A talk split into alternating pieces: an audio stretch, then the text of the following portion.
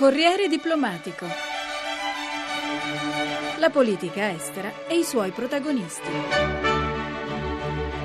Missione in America Latina del vicepresidente della Commissione europea Antonio Tajani per guardare alle possibilità offerte all'Europa dagli scambi commerciali con paesi come Colombia e Messico.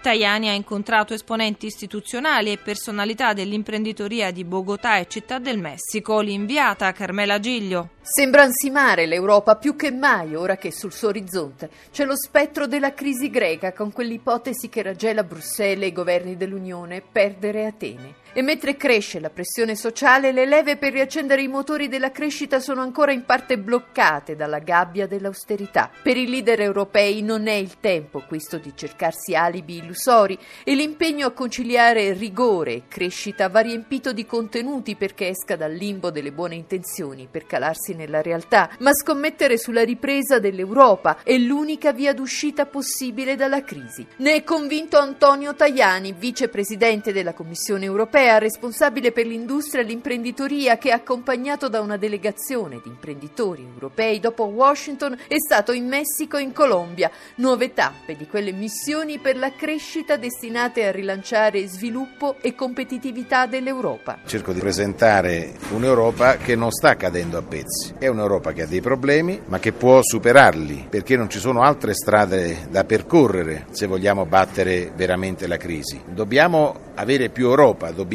impegnarci per sostenere l'economia reale quindi lavorare molto per la crescita e sto raccontando alla realtà messicana come in Colombia che l'Europa è anche un grande mercato interno con mezzo miliardo di persone e di consumatori, che ha una rete industriale e 23 milioni di piccole e medie imprese che possono rappresentare una straordinaria risorsa per vincere la partita contro la crisi. E anche queste missioni per la crescita che sto organizzando in giro per il mondo per internazionalizzare il nostro sistema industriale sono uno strumento per fare politica della crescita. In Messico il numero due della Commissione europea ha firmato accordi per la cooperazione industriale nei settori delle piccole e medie imprese, dello spazio, dell'innovazione tecnologica, accordi cornice destinati a fare da apripista per le imprese europee. Ma i suoi interlocutori messicani come guardano alla tempesta economica, finanziaria e sociale che sta scuotendo il vecchio continente e alle politiche di risanamento avviate dai singoli governi?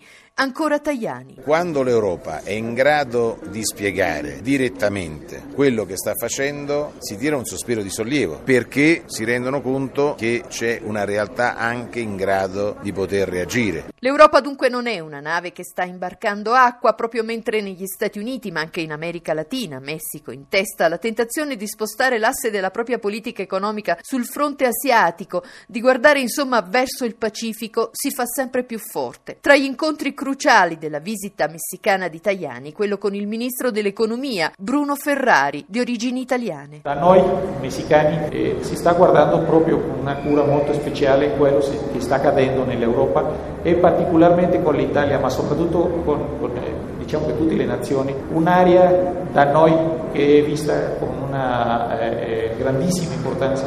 Non è soltanto la possibilità degli investimenti nelle infrastrutture, ma anche i nuovi investimenti che ci stanno usando alla porta adesso nel Messico di tutte le nazioni europee sono nell'area aerospaziale, ma ci sono anche a livello dell'energia pulita, dell'energia eh, rinnovabile. Ed è proprio in questo settore chiave che l'Italia gioca e potrà giocare una partita importante. Enel Green Power Messico, dal suo ingresso nel paese nel 2007, sta consolidando le proprie posizioni. Nicola Melchiotti ne è il direttore generale. Sentiamolo. Noi operiamo nell'idroelettrico, stiamo considerando una serie di progetti ubicati in varie parti del paese. Nell'eolico il Messico ha uno dei potenziali più grandi al mondo, c'è un vento stabile molto molto forte che per i nostri investimenti è una grandissima risorsa naturale, ha un'irradiazione solare molto interessante, quindi stiamo tentando di portare il solare in Messico. Abbiamo iniziato con un progetto pilota, vorremmo fare di più e stiamo aprendo il settore geotermico. Dove al giorno d'oggi ci sono solo player nazionali, come ben sa eh, l'Enel è uno degli inventori della geotermia e quindi vogliamo portare tutta la nostra competenza, le nostre tecnologie dall'Italia in Messico e stiamo lavorando in questa direzione. Il Messico, che è alla vigilia di un'importante scadenza elettorale, il mandato del presidente Calderón sta per concludersi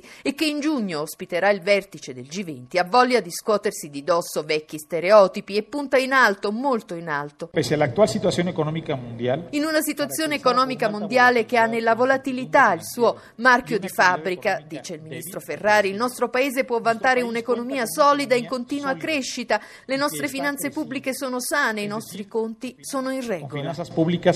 Secondo stime della Pro Messico, l'agenzia del governo che punta a rafforzare il ruolo del paese sulla scena economica internazionale, sostenendo l'export delle imprese nazionali e favorendo gli investimenti stranieri, il Messico nel 2050 sarà la sesta potenza economica mondiale. Proiezione di crescita o azzardo che sia, dietro questa previsione c'è tutta la grinta di un paese che si sente la nuova tigre americana. Luis Olivet dirige il settore investimenti e commercio internazionale della ProMessico. Il Messico ha una posizione geografica strategica tra l'Europa e l'Asia, tra il Nord America e il Sud America, ci dice. Da un punto di vista culturale siamo un ponte tra culture diverse, siamo un paese occidentale, ma rappresentiamo anche un'economia in crescita, siamo ancora una volta ponte tra le nazioni sviluppate e quelle in via di sviluppo. Convinta di questo ruolo cruciale del Messico da un punto di vista geopolitico oltre che economico è l'ambasciatrice dell'Unione Europea Anne Conins. L'Europa ha un rapporto strategico con il Messico, gli investimenti europei sono già molto forti, ma le possibilità di allargare il nostro campo d'azione lo sono altrettanto, soprattutto nel settore della green economy. Uh, uh, La realtà così dipinta sembra fare a pugni o almeno mettere in ombra l'altra faccia del Messico, ancora in parte ostaggio dei narcotrafficanti e delle loro guerre di dominio che mettono a repentaglio la sicurezza dei cittadini e la salvezza stessa del paese e il suo futuro. Secondo l'ambasciatrice Konins, nessuno si sogna di nascondere il problema e la sua brutalità, si tratta piuttosto di riportarlo nei confini che, dice, gli sono propri. Uh,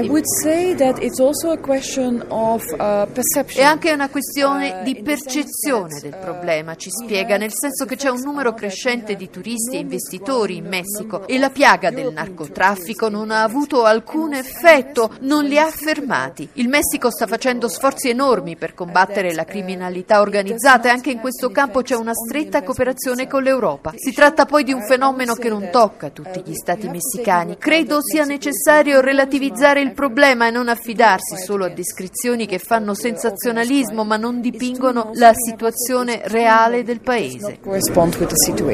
Il Messico che pur tra incognite politiche e sociali sta consolidando il suo posto al sole sulla scena economica mondiale e dunque un fertile terreno per gli investimenti stranieri. La parola di nuovo a Nicola Melchiotti di Enel Green Power Messico. Uh, ho visto in Messico una base di giovani preparati attraverso le università, ho visto in Messico la volontà di apprendere dalle esperienze di altri paesi, mi si basano molto nelle loro decisioni economiche e politiche su uh, studi settoriali, su studi politici, hanno una strategia molto seria, hanno un vantaggio competitivo, quindi il Messico sta un po' giocando su tutti i fronti per riuscire a posizionarsi nel mercato globale. Quando un paese è in forte crescita si creano spazi un po' per tutti, l'economia sta crescendo più rapidamente della capacità produttiva delle aziende locali, per cui hanno un bisogno forte di attrarre tecnologie e investimenti di altre parti del mondo. Ovviamente il Messico, parlando spagnolo, essendo un paese latino, ha una certa affinità con l'Europa, quindi sono sicuro che esistono opportunità per investitori, piccoli, medi, ovviamente grandi, europei, per trovare opportunità di crescita in Messico. Conoscenza e innovazione sono le linee guida lungo le quali si muovono le imprese italiane in Messico come in tutta l'America Latina. Sentiamo ancora Antonio Tajani. L'intelligenza, il genio, l'innovazione che non è soltanto innovazione tecnologica ma anche innovazione di idee, è un punto di forza le tante piccole e medie imprese, alcune grandi industrie molto apprezzate italiane, danno del nostro paese un'immagine positiva di affidabilità e di credibilità. Quindi dobbiamo continuare a sostenerle e loro possono essere i garanti di un sistema imprenditoriale che è ancora competitivo e che noi dobbiamo come politici europei ed italiani sostenere perché possa continuare a essere protagonista della crescita e soprattutto